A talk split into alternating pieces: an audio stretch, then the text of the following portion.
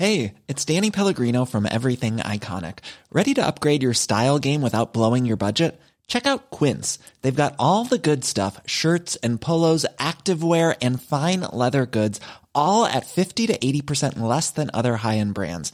And the best part? They're all about safe, ethical, and responsible manufacturing. Get that luxury vibe without the luxury price tag.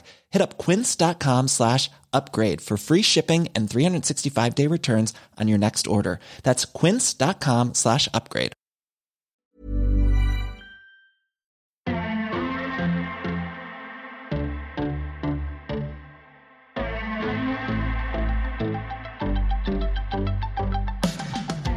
Welcome to episode nine of the First Exchange. Uh, I was on holidays for the last week. I was in Dingle, um, surfing it up and drinking pints of Guinness. Went back on the drink for a week. Um, so we were back this week with episode nine. Um, everyone really enjoyed last week. Uh, John Connor's uh, reception has been brilliant, but this week something very different. Um, a Waterford man by the name of David Gray, a movement therapist and a biomechanics specialist, um, was in me to talk all things movement, all things mobility, rehabilitation, injury, the feet, the body. Absolutely fascinating conversation with them. Um, guy that has is totally obsessed with what he does and has a, such an incredible insight on um, you know injury rehabilitation, all stemming from his own injury that he had when he was a teen, um, had a really bad knee injury, and you know he was told that he, he may not play sports again, but he went off, done the research, and it has paid off, and he's helping people on the daily um, to get back uh, injury free. Um, but a fascinating conversation, um, loads of interesting insight into to the body and how things work. Um, so if you're anyway interested in in in, in sports, in movement, in mobility, in the body this one will be uh, uh, uh, very interesting for you. So stay tuned for episode nine of the first exchange. And as always, uh, make sure you share the podcast. We're on iTunes, Spotify, SoundCloud, and on social media. The first exchange. Um, so keep the keep the comments coming. David Gray for the first exchange.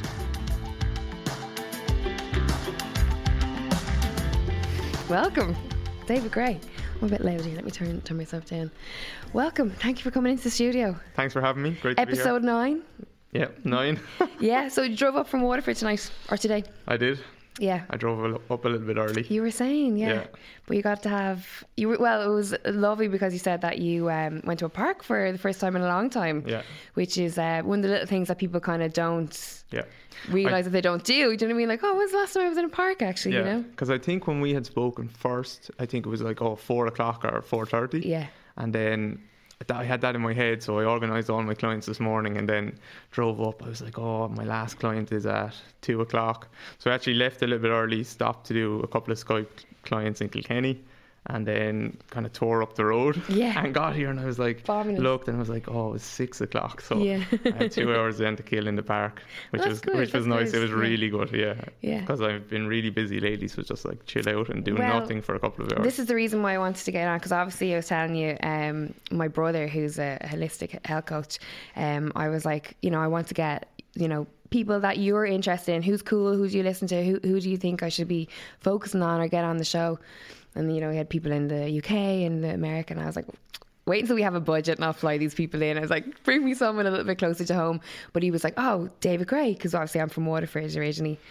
And I was like, send me his stuff. And he sent me all your, your Instagram and your social. I was like, oh, this is fascinating. And I was saying to you, it was reason that it was kind of, um, you know, you're using, you're breaking down kind of big scientific terms, I suppose, into sort of, you know, uh, an easy, understandable. I'm trying to at least yeah yeah I guess, well- but I know Dean I know I know Dean Yeah. he's a legend Um, he's like he's, the really- best at what he does. Like he's incredible, you know. Like and I, I when he says something like that to me, I, I take notes because he spends so much time yeah he loves it yeah studying Yeah. like other people and watching other people and you know trying to source out the spoofers from the people who Yeah. genuinely but one of the things that you know came became very apparent when I was looking at the videos that you do and the way you speak on your social is that you've got like a complete passion for what you do Yeah. uh, where did that come from like how did you get involved in you know movement mobility and in, in this whole kind of world I suppose Yeah, so I'm very, very passionate about it, and it came because basically I played a lot of kind of sports all my life.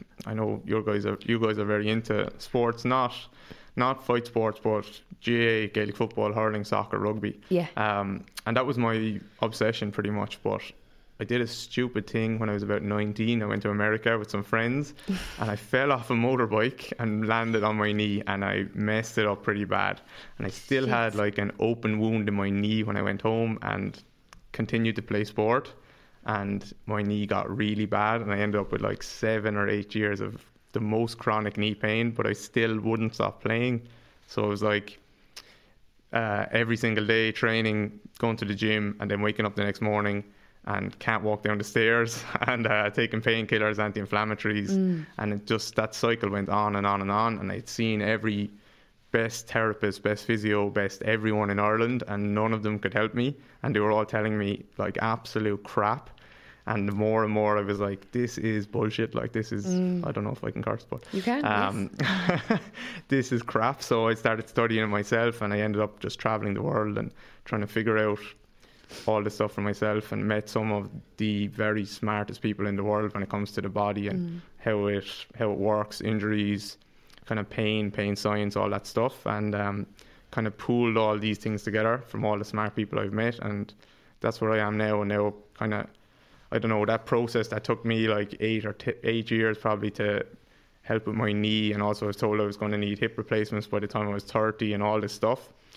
Um, I can usually take people through that process like very, very quickly within days or weeks or whatever it is now. So, well, ev- everyone is everyone is different, but yeah, I just love helping people now, and because people are still getting the same crap advice I got. So, Well, slow down that kind of time period for me where, you know, um, you're going to the doctors, you're going to the specialist, and you're being told, I suppose, all the answers that you don't want to hear. You'll Yeah. never do this, you Yeah. can't do that, no, you know, all Yeah. the negatives.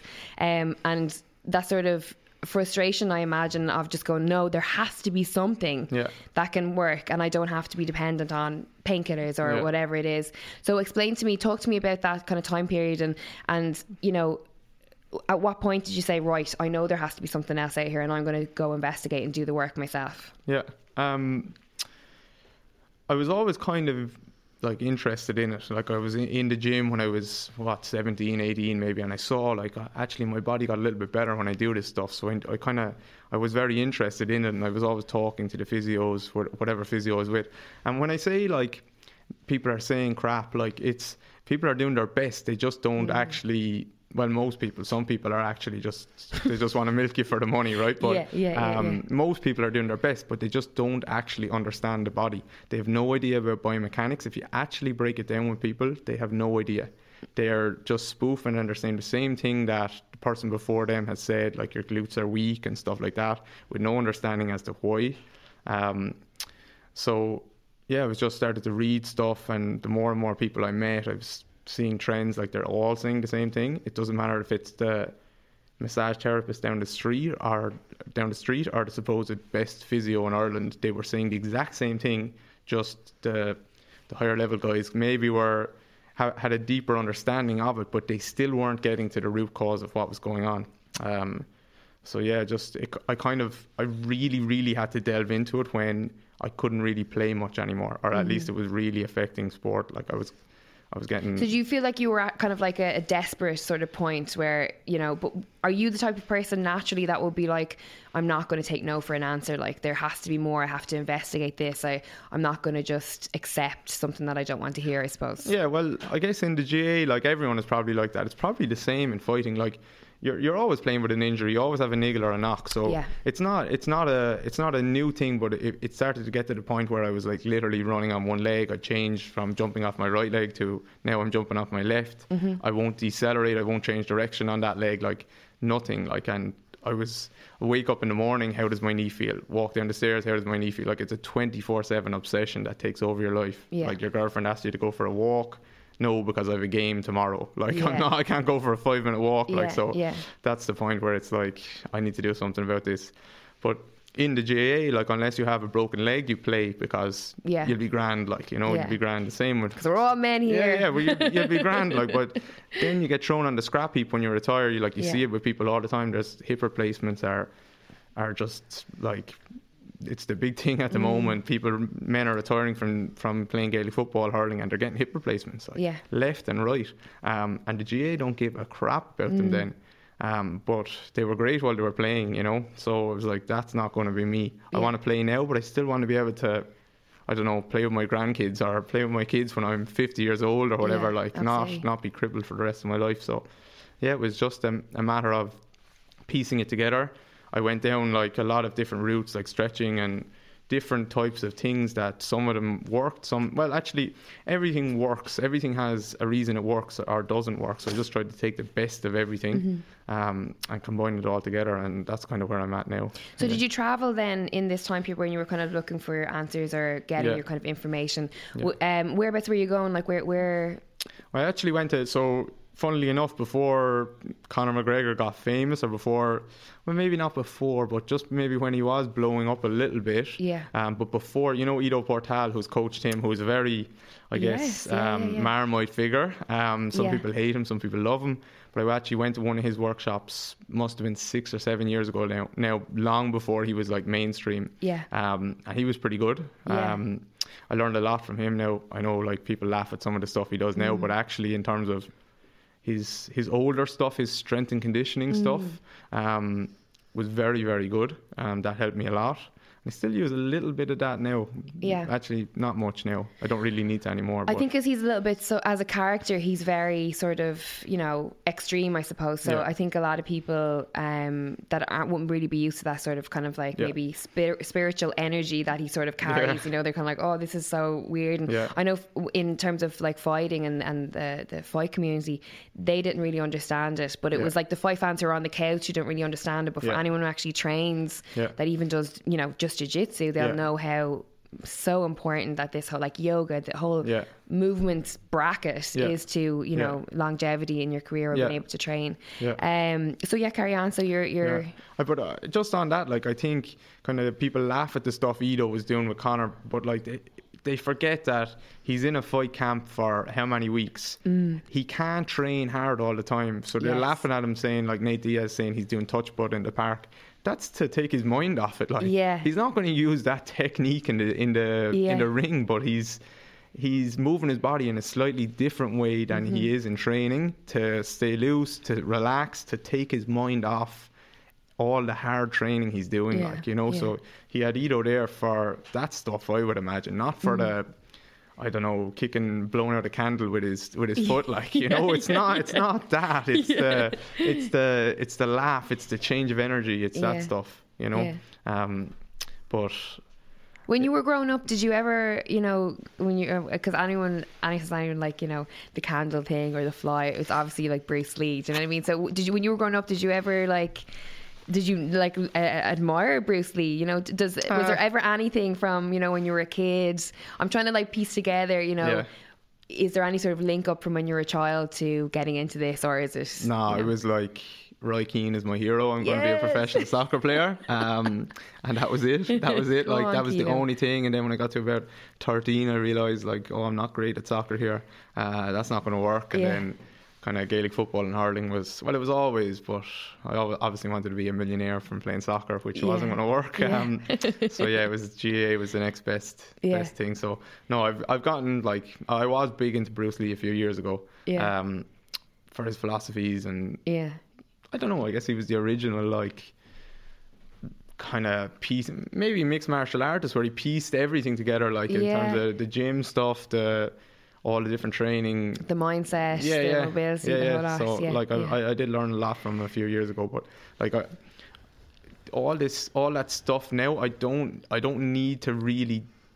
It's all cool, right? All the yoga stuff and the stretching stuff. It's all, it's mm. all cool. It all works for some people. I don't need to do it with my clients because I can, I can pinpoint the exact, usually root cause of the problem that's going mm. on, and I give them one thing. I don't need to give them an hour of work. They can do one thing, one thing when they go home, and that will fix the problem. And then when that's fixed, we'll address the next problem. yeah, Now, when I say fix, sorry, people aren't broken, but it will it will address what's going on with them. And so we do, I don't need to do all these things that I've learned mm. over the years, but it has brought me to here, if that makes sense now. So for someone that's listening, that's like, what exactly does David do? Like, like explain what it is. So are, the the majority, I assume, of clients that you have are people that are injured or coming out of injury or they're in rehabilitation. Yeah. Um. So how would you define or how would you explain to someone that didn't know anything about what you do? Yeah. What what you do? Yeah. Uh, well, look, I see. I get the. It's, it's that's a hard one. It is a hard one because I'm the I'm the same as a physiotherapist or a physical therapist, um, but I operate differently. So I get the same type of clients. I just mostly use movement. Um, I do do hands-on work with people, a little bit of like massage or whatever it needs to be. Yeah. Uh, it's not not massage, but like a little bit of release stuff. Yeah. Even though I don't like the word release, but um, I basically just get a client in and assess the hell out of them, how they move, he- their whole life pretty much, like how they're sleeping, how they're eating, um, mostly how they move, what their bones are actually doing, what movements they can't access, what movements they're missing.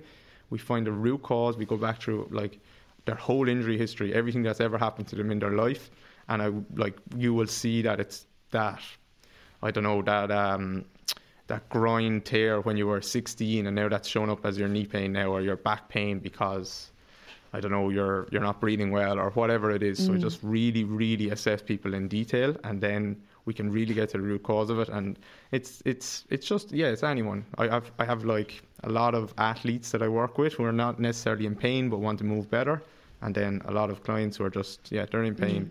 and that comes from like that could be your granny with back pain or it could be it could be a GAA player, it could be a fighter, it could be anyone. Um, Are you in the bracket of understanding or confirming the, the sentence that everything is connected? That, you Yeah. know, in terms of the body and the work that you do, Yeah. that it's not just a kind of a little thing over here, it's everything is Yeah. actually connected up. yeah, it is. It, that's like 100%. Every single day, I see that more and more and more, and it's it's actually incredible. If you s- could see the, some of the stuff about just how connected it is that I see, like there would be no doubt about it. And that's a little bit of what I try and post sometimes on Instagram. Yeah.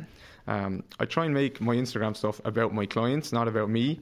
Like I see, it's frustrating when you see some people saying I fixed this person or Yeah. like they're trying to play God themselves. Actually, no, your your own body did the healing. Yeah. Just kind of point the way or shine a light on what needs to be done. Um, but yeah, everything is connected. Like I know if someone comes in with back pain, ninety nine percent of the time it's because they're breathing like crap. Um, that's a big number, but I'm not even like I'm not even joking there. That it's nearly always because they're breathing really poorly. And I know if someone, if we can get them to relax and breathe a little bit better, then I know their back will be fine. Um, and that's like I don't care if you've had chronic back pain for 30 years and you've seen supposedly every best specialist in in the world. I I promise you, like if if we can get you to relax more and breathe a little bit better, then you'll sleep a bit better. We can explain your pain in terms of what's happening rather than there's damage in your back. Everyone thinks like they hear bulging disc or this and that, um, Yeah.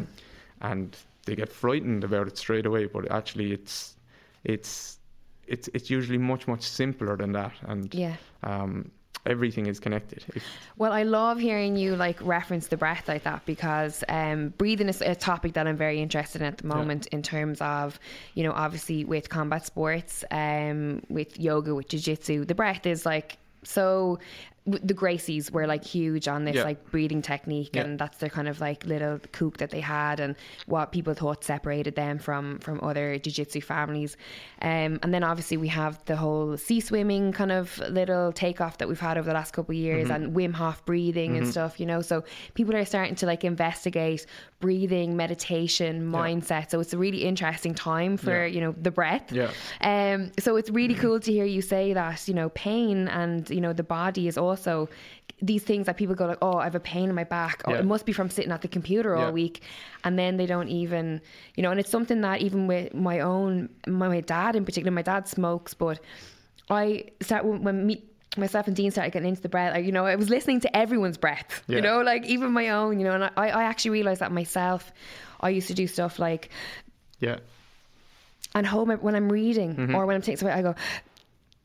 And then I, I had to pull myself up and go like I haven't breathed in like Yeah. like eight seconds. You know what I mean? So now it's like you know, it's Yeah. a thing where you get into it and there's a, like a little flow. Yeah. So explain to me, like, go into little detail on breathing and, Yeah. and where you found the connection between breathing and, the, the issues that your, Yeah. your clients are having. Um, there's a lot. It's a, that's a it's a big big topic. It's it's a huge topic. Like let's just let's just break it down in terms of if if you're if you're watching a fight, and I am by no means an expert on fighting. Like I just sit down and watch a fight if it's on Yeah. once a month, let's say, right? So I need to stress that. Um, but you see a guy like his jaws open, he's breathing through his mouth, you know he's he's in trouble, right? He's he's gasping for air, you know he's in trouble. It's the, I see the same thing with a client that's sitting in front of me that's telling me about their story. I'll I'll, I'll talk to them a lot on the initial assessment. And they say, I've, I've been in back pain. I've had back pain for 10 years. And they're sitting there and I'm watching them. And their mouth is wide open and they're breathing through their mouth. Your mouth is not for breathing. Um, your nose is for breathing, right? Your mouth is for eating. Um, so that it's just the most simple thing. Um, but because of our lifestyle, because of the stressors in our life, we breathe through our mouth a lot, and it's the the brain only really cares, or the body, the brain is in charge, right? The nervous mm-hmm. system is in charge. It only cares about staying alive. You're breathing through your mouth. It's a very kind of fight or flight thing. So now our diaphragm is stressed. Our diaphragm is our king. It's the king of the entire body. So all these muscles that people talk about that need, we need to stretch, like the psoas muscle, you hear that in yoga all the time. It all they all have attachments into the diaphragm. The diaphragm massages our organs when we breathe through our nose. When we breathe through our mouth, it doesn't really. It's not really moving. So we breathe nice and softly, quietly through our nose. It's massaging everything. It's it has attachments onto the, our spine. It's it's it's massaging our spine literally as we as we breathe. If we breathe well, um, if not, you'll see people breathing into the front. So you'll see people breathing into their kind of the front, even belly breathing. People talk about belly breathing. It's it's it's wrong. I have to like pe- people might hate me for saying this. It's wrong. We have a rib cage that we should be able to fill up 360 degrees by breathing through our nose, and that's what massages all our kind of back muscles and everything like that. Um, so I, I guess I'm going into maybe a little bit of detail no, no, no, it's- there. It's super interesting. It's really interesting. you Yeah. know? So basically, like if I was to say to people, the, the simplest thing you can do without getting into all these breathing techniques, you need to throughout the day. Don't worry about like when you're training. Yeah, like you want to obviously control your breathing a little bit, but if you're in the gym, it's more the other 23 hours of the day that I'm worried about Yeah. because that will filter into your training as well. You need to put your lips together. Your teeth are apart, so you're not biting your jaw. Uh, your tongue is resting on the roof of your mouth. That's naturally where it should rest. That supports the palate and kind of opens up the airway, and you breathe silently through your nose. And don't get anal about it. Don't be like, "Oh my god, I just caught myself breathing through my mouth." That's fine. This is these are habits of a lifetime, right? but we can make a little game out of it. Like, I, I just caught myself breathing through my mouth. Fine, I'm going to go back to my nose breathing. Yeah. Um, if you do have back pain, if you do have pain anywhere in your body, let's just relax a little bit because if we're breathing through our mouth, basically, our body thinks we're being chased by a tiger all the time. It does not care about your little niggle or your ache or your pain then, it only cares about survival. Now, we need to be able to access that state if we're stepping into a ring with someone, but also we need to be able to come out of it. Yeah? Yeah. We need to be able to relax. Um, and that's when all the good stuff happens. That's when we get a good night's sleep. That's when we can digest our food. That's when our brain or our body can say, actually, there's smaller little things going on here. That little knee pain, I might start to address that now because I'm not being chased by a tiger anymore. Yeah. Yeah. So there's a, it's a, it's a massive, massive topic.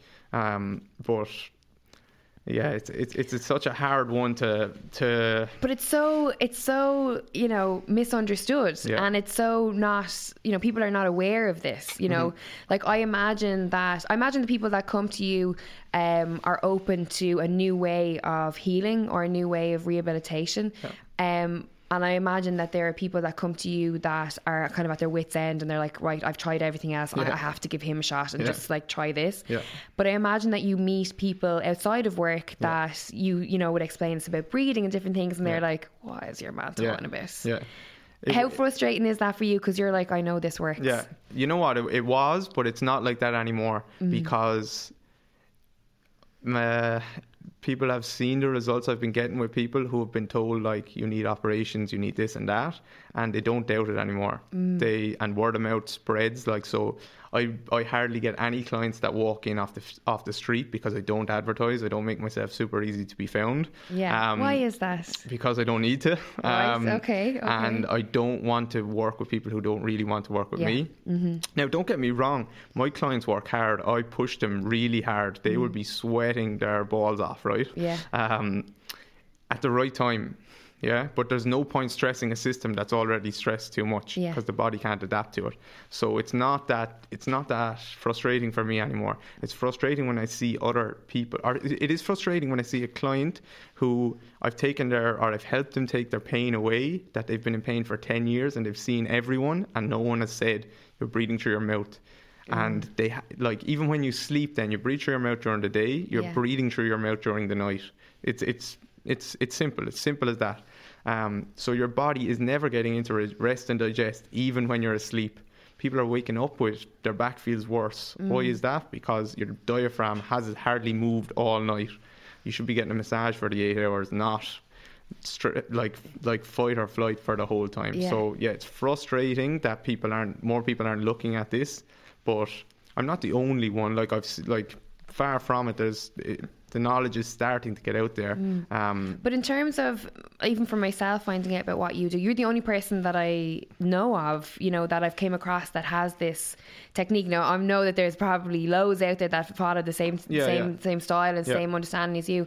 But um, you know, it's a really refreshing way of looking at things. Yeah. Do you know what I mean? So are you saying that um, the the kind of muscle memory of the breathing of the brain, if you practice it during the day, that you'll kind of like it'll kick in as you sleep during the night, and that's what will give you sort of the recovery that you need. Um, it's hard to say exactly what's happening there. It's it's literally just about like it's just about relaxing and letting go. So you just sit on the couch. People are being told. Actually, the funny one, all like most of my clients, or not most of my clients, I, I've had a hell of a lot of clients recently who are teachers, mm. and and they all have back pain. All these teachers that are coming to me, and they're mostly women, right? But I don't want to get into like the cultural stuff around it, but um, kind of a correlation that I'm seeing is these these women teachers in particular are being told that they need to sit up straight and have like perfect posture, right? And it's not just it's not just teachers; it's professional women.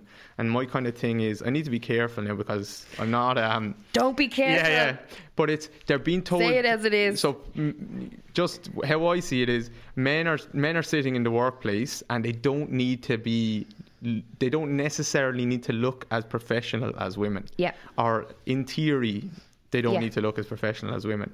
I'm not saying that, but that's Yeah. I think that's what's how they view it, right? Yeah. And women need to be like super strong and they need to this and that, and they're they're told their posture needs to be perfect, or at least they think that. Um, and and that's how that's how our kind of teachers are. We're told in school we need to sit up super straight. Actually, if you feel your lower back muscles or any of your back muscles and sit up straight, they will be hard as rock, and you can't breathe in that position. It's a again, it's a fight or flight position. So this is when we need to start challenging our thoughts on posture. What is good posture? What is bad posture? Actually, it doesn't exist. Your body is not weak. It doesn't have to sit up dead straight. Um, it's just creating tension and you can't breathe in these positions. So it's um that that's just what I would say about the teachers, like that Yeah. they're they're I'm seeing so many teachers with back pain, especially women, and as soon as I get them to slump and just breathe through their nose, they're grand. Amazing. Yeah. They're going to be slumped on chairs now for the Slump, honestly, slump as much as you can. People will be like, yes, Yeah. I love it. I'm telling you, slump as much as you can. I slump in front of all my clients because they come in with back pain and they say, "I need to." I've been told I need to sit up straight, and I say, "No, don't, don't, don't worry about it. You're fine. yeah. Just yeah, slump away. does your husband sit up straight? And they'll say, no, he slumps on the couch. And I said, does, does he have pain? Yeah. They say, no, he's fine. Well, I you know I read something now. I can't. I'm, I'm, prob- I'm just like remembering. I'm probably like totally like misquoting, but I read something somewhere about um, uh, for women's pelvic muscles that um. We do ourselves a disservice by crossing our legs, Yeah. and that really we should be have like sort of man's, Yeah. you know, man spread, like where Yeah. the two legs together, and Yeah. you know, and by doing yoga we're counteracting it and different things like that. Um, is that something that you you would agree with, or I d- uh, no, not necessarily. I think we can sit whatever the hell way we want. We can walk whatever way we want. Our body is very strong, very adaptable, and Yeah. it's not going to do damage by sitting with a cro- with crossed legs. Go home and look at your dog or your cat and look how they lie down on the floor. Yeah. Like my dog will have his half his head hanging off the edge of a chair, like, and he can sleep anyway, and then he gets up and runs after a, a horse in the field. Yeah. Um, no, the pelvic floor is a, is a breathing thing. Okay. Oh, right. Okay. Because your diaphragm and your pelvic floor work together, um, and if you're not, if your diaphragm isn't moving, your pelvic floor is staying hypertonic. It's staying tight all the time. It's not just women; it's men with with with hyper with um, pelvic floor problems. They don't realize it because it's not like oh I can't hold my wee in. It's uh, my hips are so tight, but actually no, it's your pelvic floor that won't let go. So we get them to breathe, and next thing they get like 20, 30 degrees extra range of motion in their hip, internal rotation, external rotation. Um, I don't want to like make this all about breathing. That's it's Yeah. just a, it's just like a big big pillar that people aren't looking at, and Mm. if they cross that off, their whole life would be way better straight away. Interesting. Do you believe in um, emo- emotional blockages?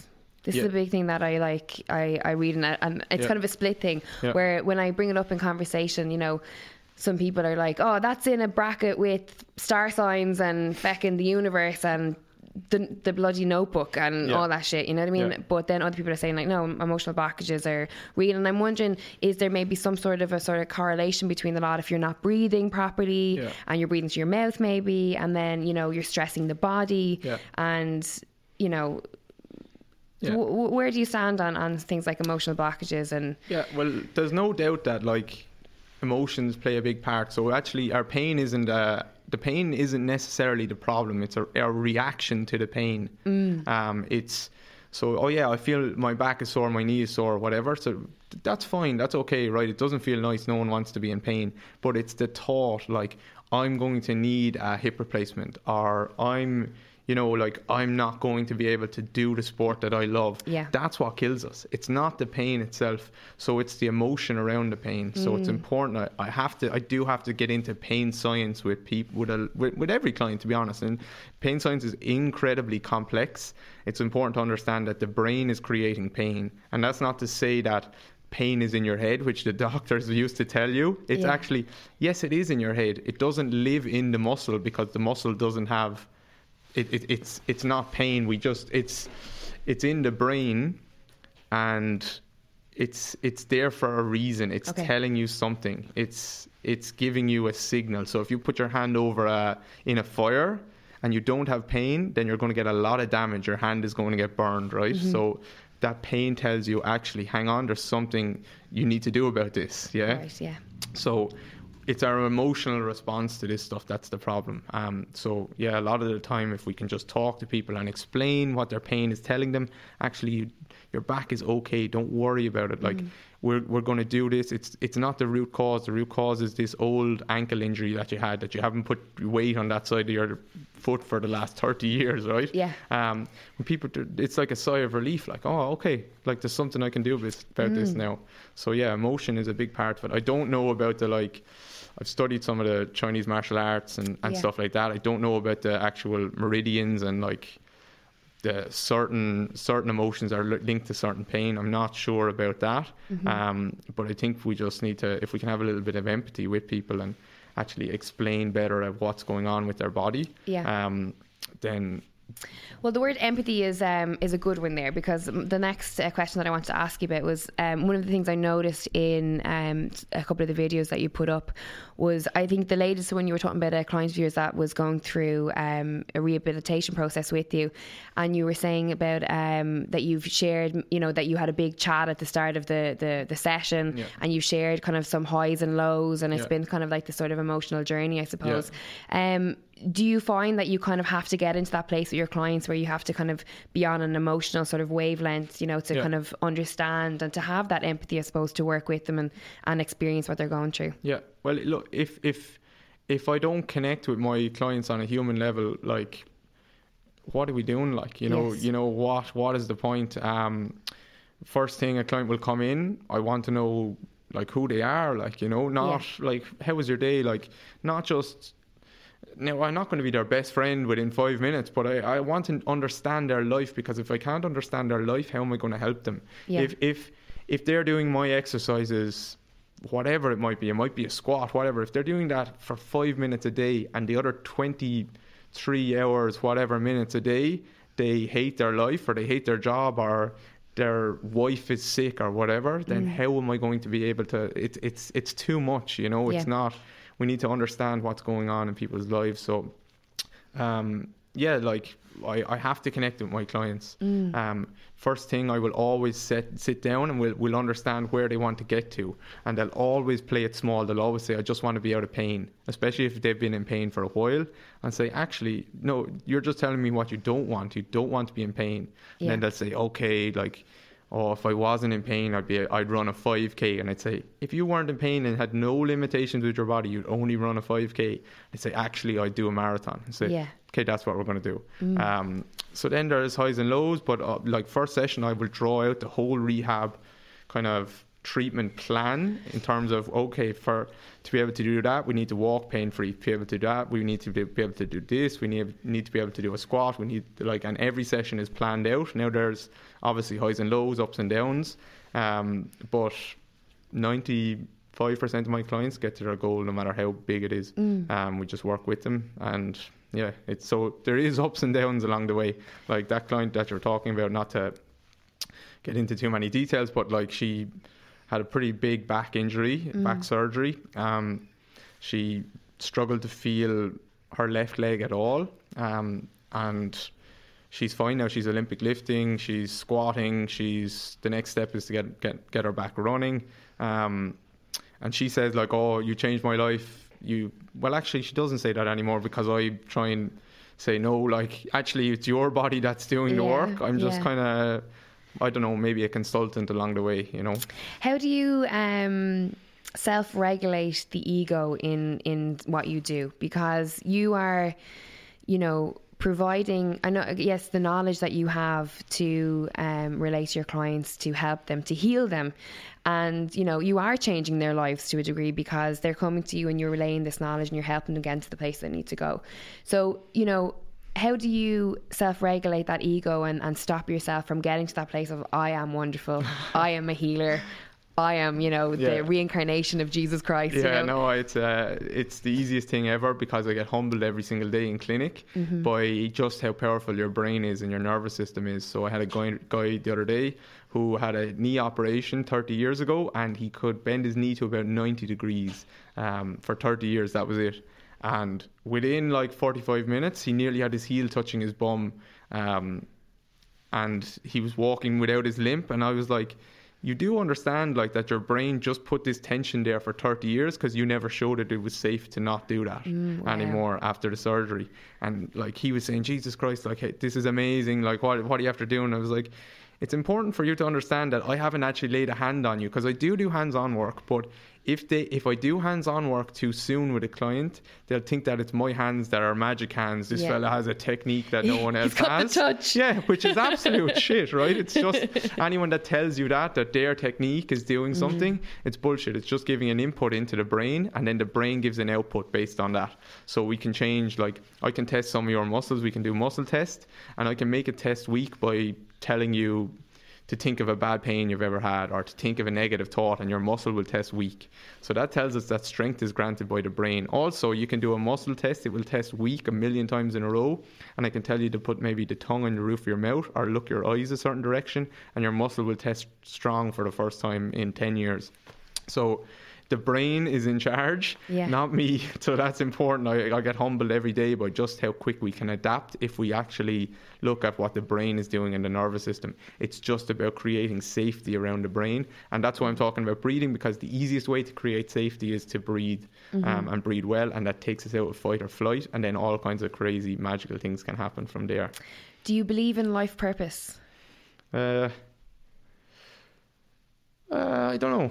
I don't know. It's a tough one actually. Um, maybe I think everyone should have like a purpose. We wouldn't have so many. We, we, we wouldn't have to have so many crises in our lives if we actually had a purpose. I think people are creating a lot of crises. They have to have drama and crisis in their lives because they have no purpose. So they need they need a crisis or a, a drama that they have to solve because they actually have nothing that they're working towards. Wow. So that's I don't know if we I don't know if we have like one life purpose as Mm-hmm. such, but I think everyone should be working towards something or have some kind of purpose. And all this drama and crisis that people like absolutely love, they wouldn't need it anymore. Yeah, We that, that's a very it. interesting um, analogy, analogy on, Yeah. on life and people. Um, is that is that your? Where did that that statement come from? Is that sort of what, what you ex- have seen around you, or I actually think I read that somewhere a few years ago, and it might actually have been from Paul Chek, who you probably know. Yeah, I do indeed, yeah. Um, I hope I'm not misquoting him there. Yeah. Um, it was so, it's something like that. Um, sounds like something wonderful he'd say? yeah, may, yeah, maybe. So I don't want to like take credit from that, and I'm definitely probably messing up how he said But that. you know what? It makes sense. Like if you think if you have, you know. I'm even even to on a personal level with myself, you know, if I have something that I'm I'm I'm focused on and there's like a main goal, Yeah. all the little kind of shit things that fall along Yeah. or go along, you kind of go, ah, it doesn't matter, you know, I'm Yeah. just keep me driving towards that one thing. Do you know what I mean? Or exactly. uh, and even when in work, you know, if there's an end goal to get somewhere and little things kind of fall apart or things don't go to plan, you're like, oh, it's okay, we can just do that. Your solution, Yeah. you're fixing solutions to it, and then it's it's all going towards a, a, a bigger thing or a bigger purpose. exactly. The reason that I asked you was, I'm wondering, you know, is I, I'm very big on um, everything that happens to you in life happens for a reason, Yeah. and it's all an experience and taking you to the next stage, and um, that it's it's your responsibility to either see the signs and to take advantage of the experiences that happens to you in life that lead you to different things. Mm-hmm. So I'm wondering, like, you know, do you ever think, you know, obviously having that accident when you're a teenager is obviously terrible, and we don't want to have those things. But I'm wondering, like, do you ever sit back and go, shit, if that didn't happen, Yeah. and I didn't get the injury, and I didn't have the solutions, Yeah. then I wouldn't have gone on this journey to Yeah, get more knowledge. And now I'm in this, like, really, you know, it's a wonderful position that you're in because you're fulfilling you know your own purpose Mm-hmm. uh, as we say and you're doing something that you're passionate about and that's that's feeding your soul Yeah. but also you're doing Yeah. something where you're helping Yeah. people you know to um, live better lives or to to have a better quality of life Mm-hmm. And we had a therapist on, um, Rena O'Leary, Dr. Rena O'Leary, a couple of weeks ago, and she was saying that you know that in itself is sort of the fundamental purpose of humans Yeah. is that you acquire a certain knowledge or a skill Yeah. and you pass it back to people. Yeah. And I'm wondering if if if that's something that kind of resonates with you. Yeah, definitely does. I, I actually think about that quite a bit. Like I'm so grateful that I had that like injury and went on that journey. Um, I really am. One because my body has never ever felt better. Um, and I get to help other people as a result. I can take people through like knee pain, like some people that come to me with their knee pain and oh I've been in pain for years and I can't play my sport. I'm like, You're gonna be fine. My knee was way worse and I can take them through that process in like six, eight weeks, what took me eight years. Um, so yeah, I'm very, very grateful for that. I always say to my clients, or kind of not always say to my clients, but to appropriate people, like never waste an injury, never ever waste an injury, or never waste something that, fe- like sorry, excuse me, never waste something like you wake up and you don't feel great. Never waste that. Actually, try and understand why that is the case.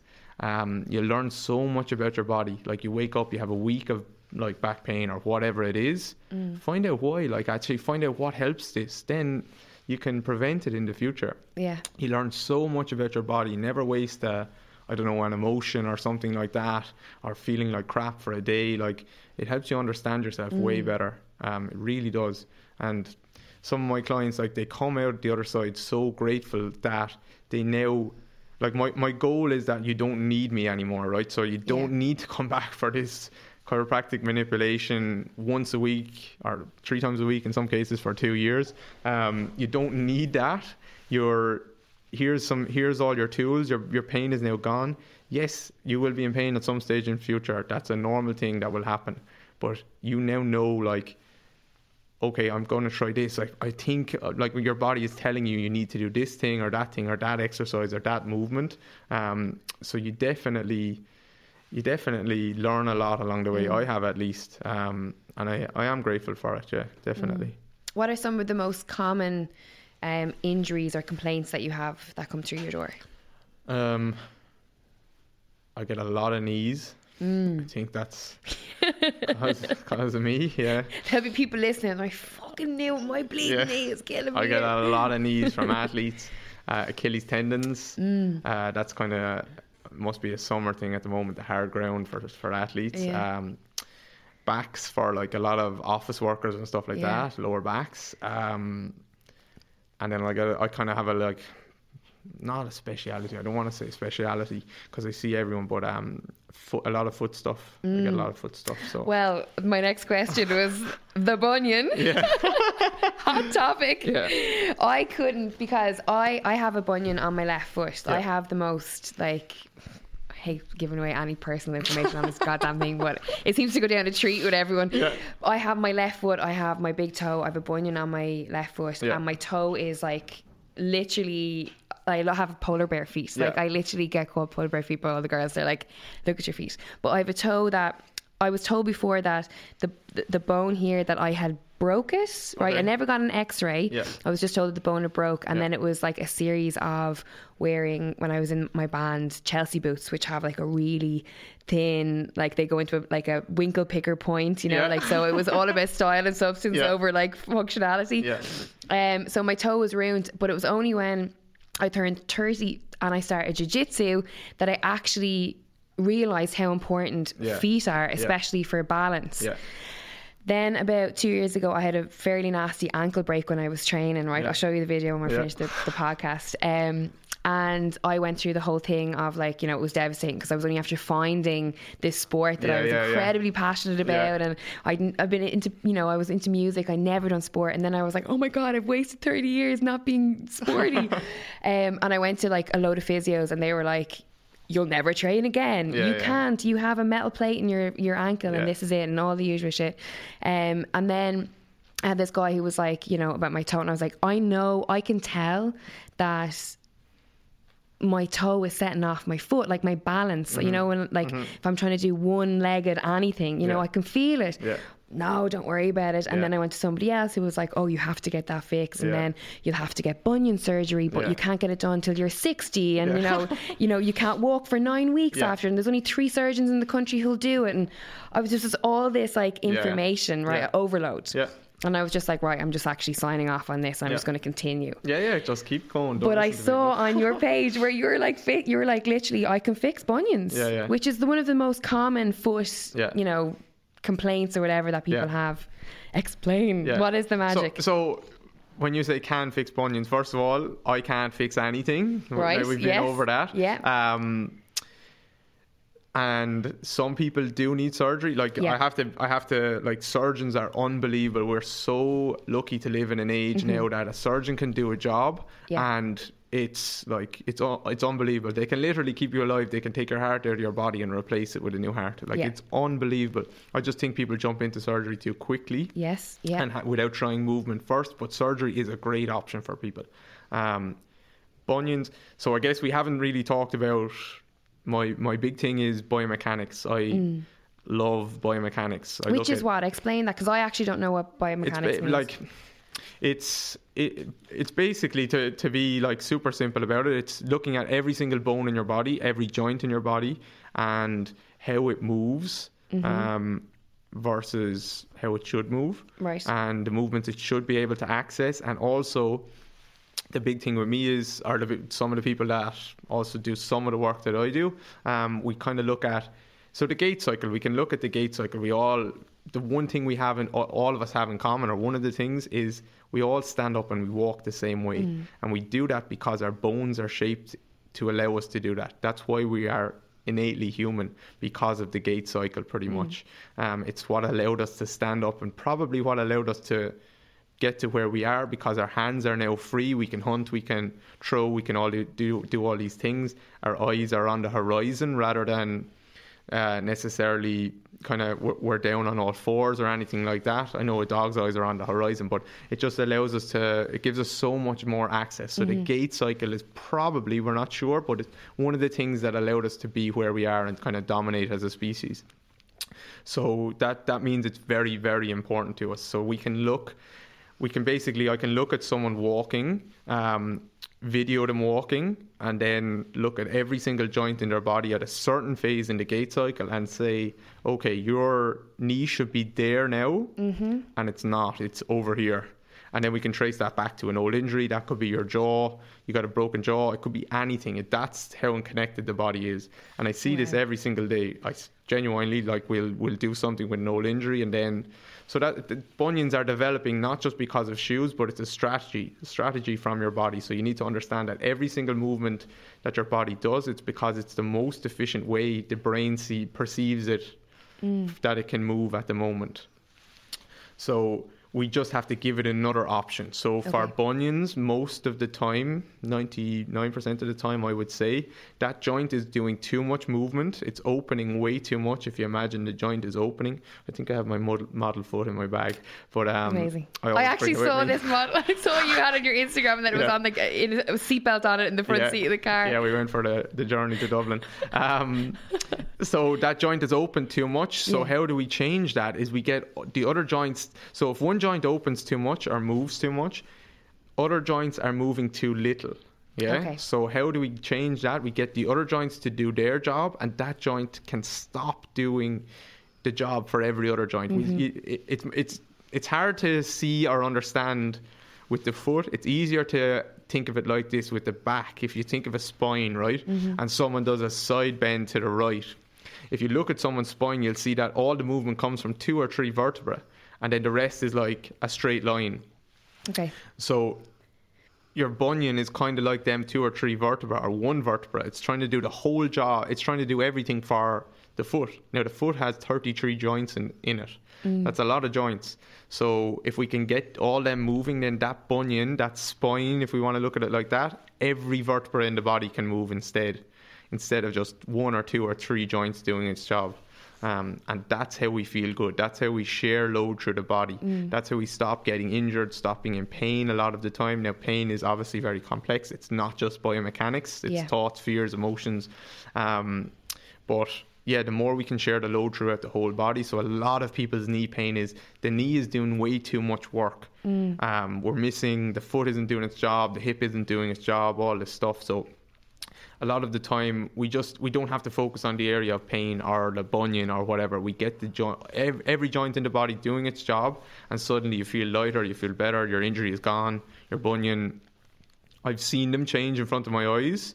But it's not the bunion it's not that joint itself it's that the whole foot remodels as a result of it. Mm. Now some people you can change it it's gone too far but that doesn't mean you can't try movement. And Yeah. that doesn't mean that it's not going to feel better and it definitely means that it's not going to get worse so we've just given that body the brain so basically we, we look at the gait cycle and if we can start to replicate things in the gait cycle that should be happening which is basically how we walk the brain loves that because it's embedded in our dna Very cool. Yeah.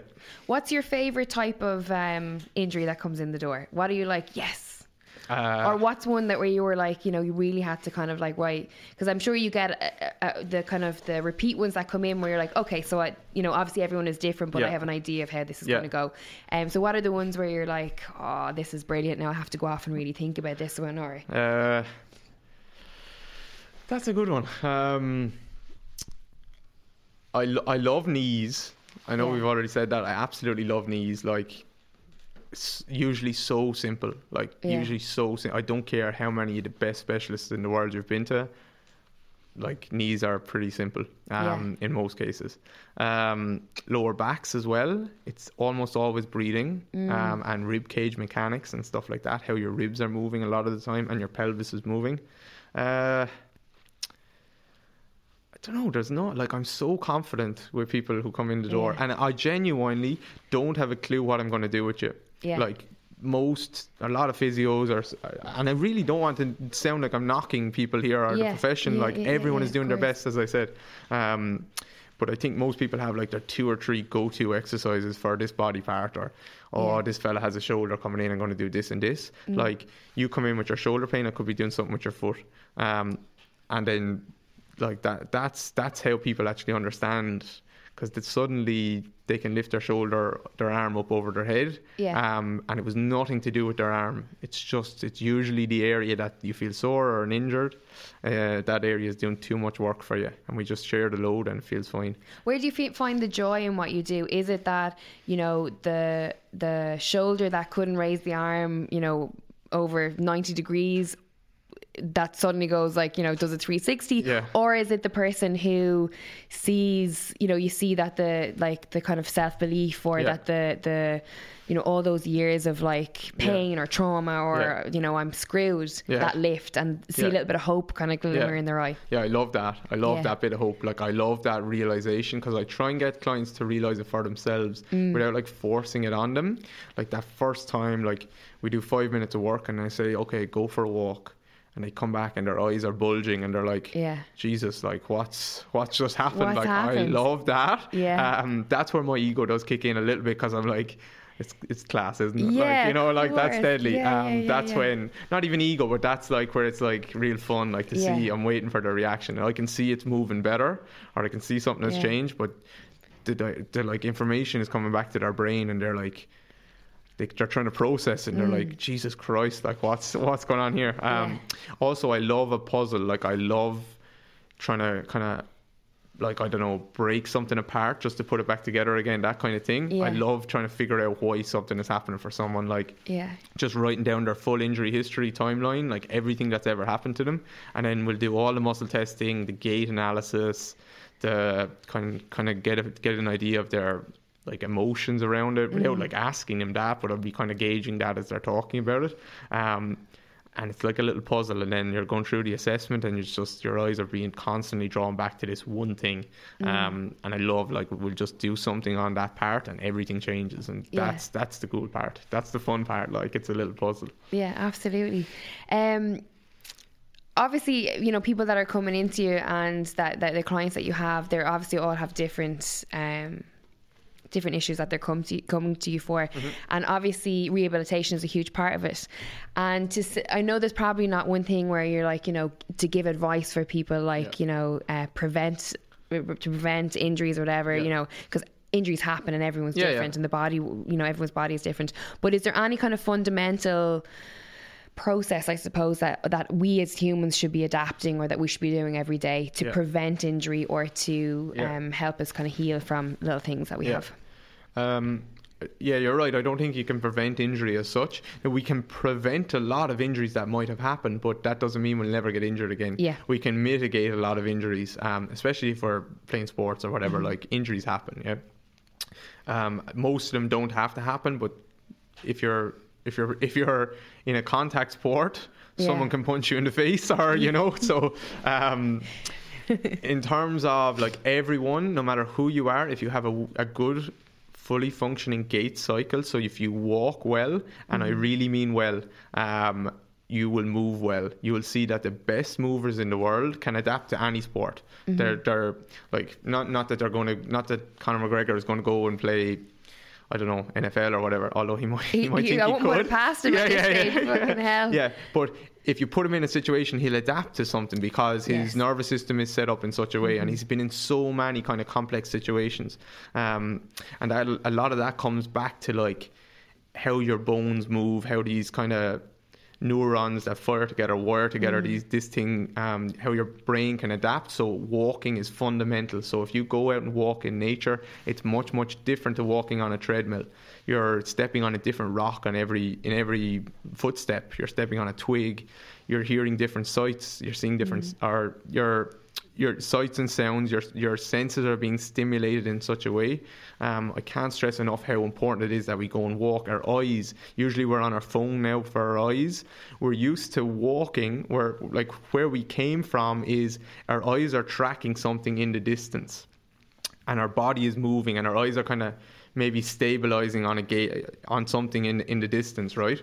Now it's our body is still as we drive and our eyes are the ones that are moving. So we've mm-hmm. changed the pattern usually of, of pretty much of how our eyes actually work. Right. that affects a hell of a lot of stuff. That's a lot of information coming in through our eyes. So we need to get back out to nature and walk. We need to we need to kind of we need to breathe well. It's mm-hmm. it's simple. It's the simple stuff that your granny will tell you. Mm. And all the pain science, all the stuff around injuries is coming back to this now. The science is always a little bit behind in terms of people do it first and then they have to do studies on it to show it. It's breathing, it's walking, it's sleeping, it's your simple nutrition, it's eating your vegetables, mm-hmm. it's doing your little bit of movement, it's checking in with your body. It's five minutes of checking in with your body. Like, how does that feel? How does that knee actually feel today? I don't care if it's sore or not, but like, is that moving the same as my right knee? Um, how do my shoulders feel? How do my spine? How does my spine feel? It doesn't take much. It can be two minutes a day. It could be lying on the floor and just gently bringing your awareness to different body parts and checking in with them. Mm-hmm. It's so simple. Um, we don't need to do all this fancy stretching. We don't need to do like we don't need to squat 200 kilos. You can do all that stuff if you want, but look after the basics. Yeah, absolutely. Um, have you, you you mentioned there obviously with um, phones being a huge thing, social media is obviously a huge part of um, our culture today. Have you noticed, um, you know, a, a direct link between between humans and and mobile phones? Like, have you seen the sort of detriment of it? I suppose to how we're meant to, to function and and because I mean, even you know. I have a terrible habit of, you know, if I'm going anywhere, like just say if I'm coming here today, like I'm walking and I'm answering emails and I'm sending texts, I'm sending voice notes, and it's something that I'm very aware of and I'm trying to stop because I'm trying to be more present. That's my thing, right? But obviously, it's a really good opportunity to get a little email in to something real quick. You know what I mean? I do it now. I don't have to do it when I'm finished. You know, when I can sit down and have a cup of tea at the end of the day. Um, but have have you seen um, it come into effect in terms of the people that come into your clinic? Uh, it's hard to say because I'm very guilty of it myself. Like, Yeah. I, it's kind of do what I say, not what I do. Yeah, yeah, yeah, I'm yeah. spending way too much time on Instagram. Yeah. Um, yeah, it's just like I don't, I don't think we're as. But I imagine you're using Instagram for, you know, you're not scrolling like, you know, birds in bikinis Yeah. or something. Like I'm sure. I'm Hopefully, sure my it's- girlfriend isn't listening to this. Um, there's a I'm few sure girls. but I'm sure the majority of it is like you Yeah. know people who are of a similar ilk of Yeah. you, and you're it's it's knowledge based. You know, you're yeah, getting yeah, a little bit of it knowledge. is, it is, but it also it's. Not, uh, I need to get away from that stuff. Like you're, you're, you're lying in bed at ten o'clock at night reading the anatomy of a foot. Like it's not a good idea. Yeah. Like, you know, you need to be a little bit more well rounded than that. But um. Uh, I don't like you know you hear this stuff about forward head posture like oh because we're on our phones these generations like it's bullshit like if you look at a picture of Is the- this the thing? Sorry, to interrupt, is this the thing of like where they're projecting that like humans will have horns or like some kind of like unicorn? I don't know I've never heard that It was like I read this like I might have been on something like some Yeah. fucking, uh, you know acidtrip.com or something like that but it was saying like that because of the forward head that you like humans would eventually grow horns because of the heaviness you know don't quote me Yeah. again like you know Yeah. this was like some leading sh- shaman priest up in the hills like wrote this but yeah go on anyway yeah maybe For- I don't for- know what- I haven't heard that one what is forward uh, Forward head is basically you Yeah. see someone walking down the street and their head is in front of their body. Simple, like it's a just an adaptation of the body. Um, most people, I'd say, would have heard of forward head posture. Right. Um, but they're blaming like people would say you have or no, you know what it's called now? Like text neck. Text neck. You'll see people looking down and their neck is all over the Mm. shop. Um, but like if you think back to your granddad or even your dad, he would have been looking at a newspaper. So nothing has changed here. Nothing has changed at all. Um, so we are very adaptable. Our body is just adapting to, like me and you sitting here right now, our body is getting better at sitting down. Yeah. So it's getting better constantly. Every single person that's that's listening to this now, their body is getting bad, better at exactly what you're doing right now. Mm-hmm. It's the master adapter. So yeah, it's getting better at scrolling on your phone. Your hand is getting better at. Your thumb is getting better at that. Mm-hmm. That doesn't necessarily mean it's good if you need to go out and use your hands for something else. These are like repetitive strain injuries from people typing on a laptop all the time it's because we're using our hand in the same way all the time. And if you mm-hmm. think about where we came from in nature and that, like that, there was no no two steps were the same. No, there was never a same movement. Um, so it's just about movement variability. It's the same with your eyes. You need your eyes need movement variability. They are just muscles. Um, so it's not it's not a phone problem. It's a I don't know. It's just a the phone. The phone definitely isn't helping, but Yeah. it's, it's not a. It's more. I guess the, that's that's not helping with the mindset thing. People are comparing themselves. They need to like if you look at if you just type in hashtag yoga or something like that. Um, I know people usually talk about like the girls' image stuff, but actually Yeah. it's it's just as rife in the yoga world. Mm. The new teacher on the block thinks they have to do the most amazing posture and get the perfect picture in this posture to like validate themselves. Yeah. And actually, who cares about that? When will you have your head leg behind your head? Well, maybe, maybe, maybe some of the people that are listening to this will in the ring, but like that's not a position that you can use. Yeah. Um, you certainly can't. I, I know some of these yoga people, teachers certainly can't kick someone in the face. Yeah. But they're they're pulling their leg there. Um, Yeah. You know, so it's not to get into yoga, but like it's. It's it's more of a mindset thing Mm. with social media. We're comparing ourselves to others, and it's not good. Well, that absolutely not. That's an interesting kind of like little delving Detour, into it, yeah. little detour Yeah. into an area. Let's talk about that for a minute because you know it's definitely something where you know you have all these like health gurus or all these people that are into fitness Mm-hmm. or nutrition or personal training and you know, you look at like I was actually I was, I was away for a week. I was in Dingle um, on my holidays, and uh, you know, like we we were laughing. Myself, and my friend Miriam, we were laughing. We're like, well, when we get a little picture, we'd say, "I'm sorry, would you mind taking a picture?" The two us like having a pint of Guinness or whatever, you know. And then like they take a picture, we get back, we're like, "The fucking heads on the two." Was like like they dragged through a bush, no makeup, hair up, you know. We were like, brilliant. That's that'll be, you know, that's how we were on the day. That's yeah, it. And then we were like laughing and we are going like, you know, these girls and these guys that, you know, are all into health and fitness, but they have these like, you know, show Yeah. like it's like a, a like a showcase like Instagram of like Yeah. amazing postures and looks and Yeah. in the moment. And it's like you have to remember that taking a photograph like that or capturing all these moments, like you're not in the moment. You're in the photograph, you're in the, the video, you're in the um getting the best look for and I know Yeah. obviously there's a huge culture and people make money off it and businesses and a whole lot. Yeah. But we're gone so far removed from being in the moment and Yeah. being present and from really kind of like you know going going past what a photograph actually is you know capturing a moment in time or capturing a memory and it's more about you know portraying or a self need or validation and different things like that Yeah. um what's your opinion of that Well, you know like I, I'm kind of like I guess we're all probably guilty of that. yeah you know? absolutely absolutely and i know i don't I, I i want to look the best when i put Yeah, up yeah. a photograph on instagram Yeah, you know what i mean course, or whatever it I'll is. throw on an out filter and, and that too, like you know. But, Oh, um, yes. um, as you can see now today, I was shook when you walked in the door. I was like, "Jeez, he looks nothing like what I thought. exactly, yeah. Um, but l- one thing I do try and do if I'm doing a video on Instagram, sometimes I'm talking about like biomechanics or a client or something like that. Yeah, I give myself as much as I can. I'll give myself myself one take. Mm-hmm. So Instagram is a minute video, or if I'm doing an Instagram TV, like two minutes or whatever. Yeah. I'll try my best to give myself one take, and then I'll say whatever I need to say. I will make mistakes in it, but fuck it, like I'll just put it up. Yeah. And actually, the thing I notice is.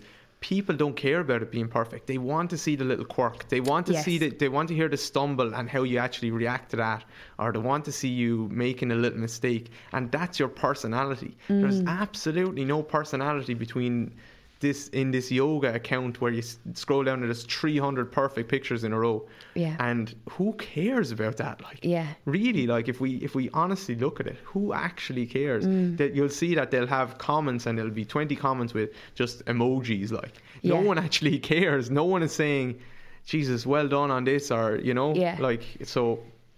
It's I, I don't know. But it's like you're you're battling for.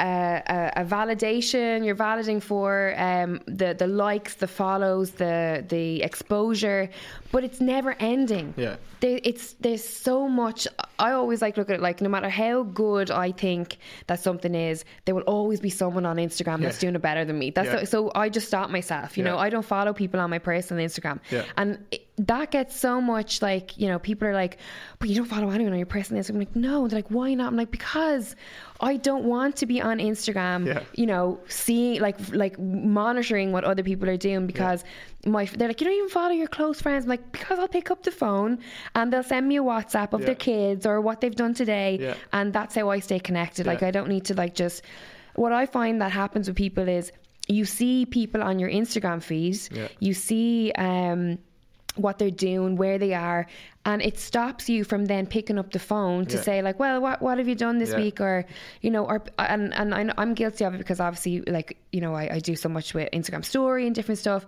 and I meet people and they're like, oh, you were down in England the weekend, oh, you were watching uh, leading the Avengers there the other night, and I'm like. Yeah, it was. Yeah, and then I have to remember you put it on there for Yeah. like you know ten thousand people to see. Yeah. So that's you know what I mean. So it's it's a it's a really it's a world that you can get very easily like Yeah. sucked into. Yeah. Um, but I'm wondering, you know, for someone that obviously you're very confident and you're confident in what you do and Yeah. your knowledge and stuff like that. But um, I think a lot of people struggle that are, are you know, that are not kind of like, oh, I'm gonna like be on Instagram and be an Instagram hun or whatever. Yeah. Um, how did you find like doing videos yourself? Yeah. You know, were you like shit? Like I kind of want to do this, but Yeah. I, I want. A lot of people are like, I don't want to actually be the person in the video, but I want to get the information out there. Yeah. Were you a little bit like apprehensive Yeah. or at first, or were you just like, fuck it, I'm going to do it and it'll be all good? A little bit of both. I was. Um, I'd say it was about like twelve, maybe just over a year ago. Probably I was like, you know what, fucking, I'm just gonna start putting like sharing some of my work. Like stop, stop, kind of playing small and thinking. Yeah. Like that person's going to criticize me, or Yeah. you know that person, that really smart person's going to say, "Oh, that's not quite right." Like, yeah. who- like what can you do what's Yeah. Mm. the other option not to do anything and, and just not share anything and Yeah.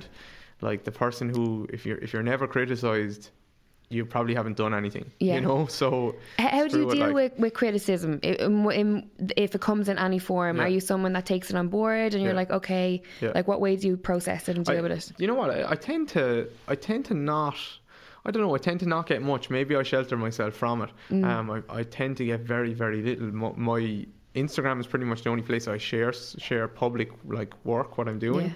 Um, maybe curse people are cursing me like in the background without actually saying it, but um, it's it's it's very very positive, and I think that's because one I I, I I'm I don't care about negativity negativity. Like if someone comments on a post and says you should have done that with a client Yeah. like absolutely I'll take that on board like and I'll, we'll have a conversation about it I've no ego around that Yeah. um, I won't go onto someone else's page and tell them they should have done that with a client Yeah. or what that exercise you're doing is crap I think that's the biggest load of crap you could ever do Yeah. um, and no one's going to listen to you anyway Yeah. and it's just for your own ego. So Yeah. yeah, I really thought like, yeah, I'm going, I'm going to sh- start sharing my stuff. Um, the best thing I ever did was probably put my face on camera and just talk. Mm-hmm. It gave me a lot of confidence around just just sharing it Yeah. and not really caring what people think Mm. and just putting it up. I kind of like uh, Gary Vee put up a video recently. I'm, I'm kind of sometimes I like him, sometimes I don't. Yeah. But he put up a video and he he said like people are afraid to share something because it won't get as many likes as the previous post. Like who cares? Like just Mm. Yeah. just share what you want to share, and I guarantee, yeah, you lose some followers. Like I lose followers every day. Yeah. People who don't, and and you know what, like brilliant because they're they don't like the work I'm doing or whatever. So great, like Mm. Yeah, you know, or or maybe it's it's triggering something in them that you know it could be anything. Like they're seeing people, seeing you, seeing other people, you know, um, tackling their issues Yeah. head on, and sometimes people are a little bit intimidated Yeah. by that, or you know, there's there's so many different things out Yeah. there that that people get triggered by. That's something that I I realized back. I used to be like, I. 5,200 followers the other day, and now I've got 5,019. Like, Yeah. who was that? Yeah. You know, but you like that's just you know whatever. Like you know what I mean? It's just maybe it's because I'm older as Yeah. well that I'm not, you know, like 22 or whatever, Yeah, and like sucked in that whole world. Yeah, but I Um, think the more the more you the more you kind of push some people away, the more the people who really like your work come closer to you. Mm. Absolutely. You're, you can't you can't please everyone. Yeah. You definitely can't please everyone. So yeah, just just do it. Just just if you want to share your work, stop worrying about what people are criticizing. Yeah. Or like people criticizing you. If you get criticized, fine, take it on board if you want. Mm. Don't take it on board if you don't want. But it's it's not going to change the fact that you still need to share something. Mm-hmm. absolutely. Um, that might not be on Instagram or on social media. I, I think I don't get the negativity because I make it all about my clients. Yeah. So if my client, like I put up like 1% of my clients, like not every client that comes in every day or every. Yeah. like 1% of a session with a client and it's like a success story about whoever, like that girl we were talking about. yeah, and I make it about them. It's it's their body. It's they like it's trying to inspire some other people that actually you're not broken. You can do this. You can you can go and run that marathon, or you can go and play your sport again. And don't listen to the surgeon who said you need this or that. Um, unless you really do, uh, Yeah. then you need to listen to him. Um, so I, I try and make it about them. It's not about me. It's Yeah. really, really Well, not. you know that me. if you ever wanted to make like a heap of money, you could go into like those like you know those um, American like church healers where they're like, "You are healed." Yeah, yeah, yeah. I touch your shoulder, and now you're Yeah. like your your hip is fixed. But that's that's um. There's people doing that on Instagram. Like there's guys like physical therapists or whatever with a million followers, and he's like, "Here's the one exercise to fix your back pain, right?" Yeah. And, and like, like okay, just. He, he'll get loads of sign-ups for his online course on the back of that or this and Yeah. that or people are paying him to put up a post like fix your back pain with this Yeah. and it's like every single person I assess is different, Mm. and you're telling a million people that they will fix their back pain by doing Yeah. this. So what happens if that person who says fix your back pain by doing this, that person goes and does your exercise, which is a load of crap because it's not about the exercise, it's about the assessment with the with a person, and that doesn't fix their back pain. Mm. Yeah. Do they think now? Jesus, I'm fucked because that was supposed to fix me and it didn't. yeah, they're like signing up for surgery right now. Yeah, they're got, like Picking you know, out a wheelchair, like yeah. the whole lot. They're like, you know, getting a, getting a, a little elevator thing on their stairs. Yeah. In terms of people that you look up to, who are your who are your people that you're like, you know, I don't mean idolize or anything, but who are the people Yeah. that you're like, right, I like what they're doing Yeah. and I'm interested in what they have to say. I have learned from a hell of a lot of smart people, and like everything I do is based off them now. Like I, I as I said, I tinker with everything. Yeah. But I've learned from a lot of smart people. Um, there's a guy called Gary Ward in England. He's the creator of one of the kind of methods I use. Um, it's called anatomy in motion. It's some of the gait cycle stuff that we were talking about. He is so smart. He like he he actually was probably the guy that put an end to my knee pain. I was nearly there, and I was hearing so much stuff about all like this, like my glutes aren't strong and this and that, despite like me doing a million billion glute exercises for Yeah. for years. And he looked at like my foot for about a minute and put me into one little exercise. And I went for a walk, and actually the elbow pain that I had as well from doing gymnastic stuff, they both went away within about an hour. Unreal. It was unbelievable. So he's What's he- this guy's name? Gary Ward. Gary Ward. Yeah, he is so smart. Where's he from? He's I think he's from London. Right, okay, Um, he's a legend. He's a legend. He's taught me a serious amount of stuff. Um, so like basically every single joint in your body is connected. We look at the timing of it, the movement, what you're missing. You're just looking for what someone is missing. And Mm. if that's if that's some rotation in your knee or your hip or whatever, we need to give that back. But at the time, it needs to do that in the gait cycle, and you'll be fine. Um, so Gary has taught me a lot there. I have a I've had a lot of mentors. I had a lot of guys when I was in Australia who really helped me out. Um, I have another guy called Dave O'Sullivan who's a mentor. He's one of the best physios in the world, I would say. He's the England Rugby League head physio. He's actually from Ireland. He's from No. Cork. Who He's would a- say with a name like Dave O'Sullivan? yeah, yeah, yeah. But he's he's li- living in Huddersfield. He's very, very good, smart guy. Um, I absolutely love him as well. He's brilliant. So he's helped me a lot. So like. All the stuff that I use is just from all really smart people who've Yeah. showed me the way, like you know. Yeah. Um, so like we're we're talking about breeding and that a lot, like, and people might say, "Oh, this guy is like talking about me, like uh, he's holistic. He doesn't like." A lot of the stuff I use is from the head physio from England Rugby League. He's Yeah. dealing with rugby players every day, and he is doing the breathing work with every single one of them. Mm-hmm. Yeah. So, like, don't underestimate this. The best athletes in the world are using this stuff. Yeah. Um, we can use that, and we can squat. We don't have to be the guy that does one or the other. Mm-hmm. Yeah. Isn't it funny how people look at athletes as this sort of like freak human race? Like Yeah. Mm-hmm. they're not like me. And it's like a thing of like, oh, well, they, uh, you know, we're all completely equal. We're all on Yeah. an equal playing field Yeah. here. And you can maybe not be the best athlete in the world, but you can be of an, uh, you can live your life as an athlete and not be an athlete. You know what I mean? So every client I work with, no matter who you are, I'm training you like I'm training an athlete that's getting back to sport. Yeah. Right? So just because a GAA player who's just had an ACL injury and needs to get their knee sorted, they need to be able to hop and sprint and run and all this, right? Mm-hmm. Your your granny needs Yeah. to be able to walk up the stairs. So they need to be able to do very similar things, just at very different speeds and different loads. So I'm training your granny like she is a soccer player because, like, why not make her as strong as possible? Absolutely, yeah. We're all humans first. We all need to be able to move our joints in the exact same way. It's just a matter of speed and load after that. Yeah, amazing. I just I- have this image of all these mad grannies like pegging it out of your clinic. I'm not even joking. Like, sprinting with like headbands. Yes. You'd be surprised. Like if someone needs to be able to walk up the stairs on a daily basis, Yeah. or if someone needs to be able to bend down. Right here's an example. Someone needs to be able to bend down and pick up a kid. Yeah. Um. So a mammy needs to bend down and pick up a kid who that kid could be three or four or five stone. Yeah. And yet we we rehab them with these little pink dumbbells in the in in the gym or something like that. Yeah. And then they're going out into their life and they're lifting shopping bags and all this stuff. It's madness. Like Yeah, yeah. so I want you to be able to do way more than you need to be able to do in your life. Mm. So before you leave with me, the pain will be long gone, but you'll be able to do way, way, way more than you actually need to be able to do. It's like we're building a serious amount of resiliency in someone's body and they we we need more than we should should we need more than we need. Yeah. yeah if that makes sense. Amazing. Brilliant. So very, very good. Like so much in that. Um and we're we're we're yapping here. We're, we're deep in. I could stay here all night. But before I let We'll you have go, to look at the bunion though. Yeah, look at that thing. Do you know what? I'm actually, I'm actually, because I said it to you, and I was like, I have to go to this guy, so I am going to book in with you. I promise you. Um, Throw it we'll- up on the table. No, I will not. I'm just so happy that I'm just so happy that we don't do video. Uh, you know, stick out that foot there now. And I hate that I said it because now everyone's going to look at my feet. Um, Yeah, you can't wear sandals I can't again. never wear sandals, and I train all the time, and like you know what I mean. And I always. So funny because when I train, you know, like people, if I don't train in my own gym, if I go somewhere and like I'm like, oh, I'm going to train, Yeah. like people are always like, "Oh, can we get a photograph?" I'm like, "Yeah, of course, I probably don't Yeah. get my feet." Yeah. Well, I get, I get.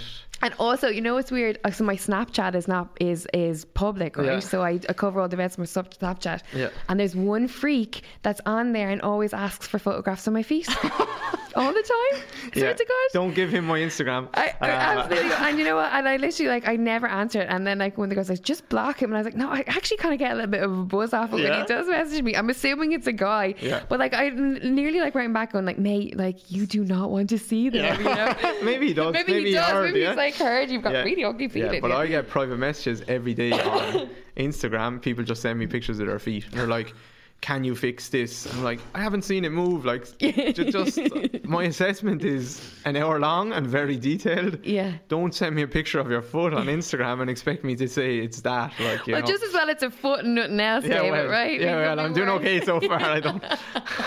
yeah. Could be worse. Yeah, could but be listen, worse. before I let you go, I always love to like kind of get a little finisher on people and um, ask them my favorite question. Yeah. Um, what is your idea of happiness? Do you always ask that question? Yes, always. Yeah. I should listen to the podcast. I'm going to probably should now. I'm gonna, could have been a little bit more prepared Yeah, here, David. I'm going to listen to all of them now. Um, idea of happiness. Yeah. Uh, here's here's one I like. Uh, one of my teachers, uh, one of the best guys for stretching in Australia. I studied under him for a couple of years. Um, have some fun, do some good, make some money. That's what he says. That's his Amen. saying all the time. So I guess what that what that means for me is have some fun. Is is still work. It's it's Mm. good fun, um, but not work too much. That's why I don't make myself that easy to be found. Yeah. Um, so not work too much. Just help enough people every day. Yeah. Um, and just work with the people that I want to work with that actually want to get better. Mm-hmm. Um, and travel, be able to have time to travel. And that's why I do online work because I can travel and still Skype some of my clients. Yeah. Um, and yeah, just maybe live in the countryside and Mm. do a bit of training and yeah. yeah, that that's that's it. Simple life. Simple, yeah, simple Live life. simply, yeah. yeah, Except for the travel, like and go travel and eat in the best restaurants in the world, and like go to Disneyland a couple of times a year. yeah, so you need money for that. You sure do. Yeah. Absolutely. Like Yeah. get your Disneyland fun together. Yeah. But, But uh, listen- yeah, simple stuff. Yeah. Yeah, amazing, amazing. Thank you so much for coming up. I really appreciate it. It Yeah. was great, great insight, brilliant. Um, and finally, where can people find out more about you? Where wh- do you work in a clinic in Waterford, or is it from home, or I have a couple of spots at the moment that I'm kind of trying to consolidate. I work from a gym in Waterford, and I work from. what's the name of the gym? The gym, well, it's Waterford Gymnastics, but you, Oh, people can't just call up.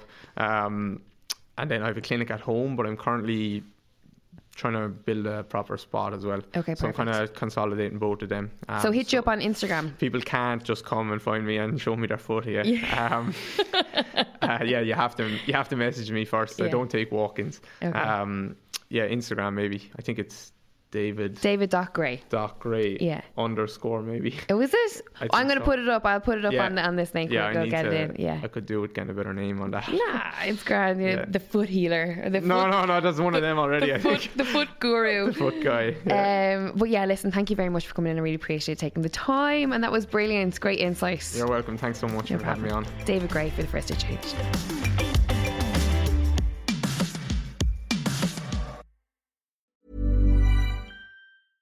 Ever catch yourself eating the same flavorless dinner three days in a row? Dreaming of something better? Well, HelloFresh is your guilt free dream come true, baby. It's me, Gigi Palmer. Let's wake up those taste buds with hot, juicy pecan crusted chicken or garlic butter shrimp scampi. Mm. Hello Fresh.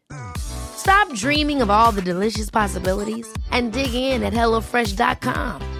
Let's get this dinner party started.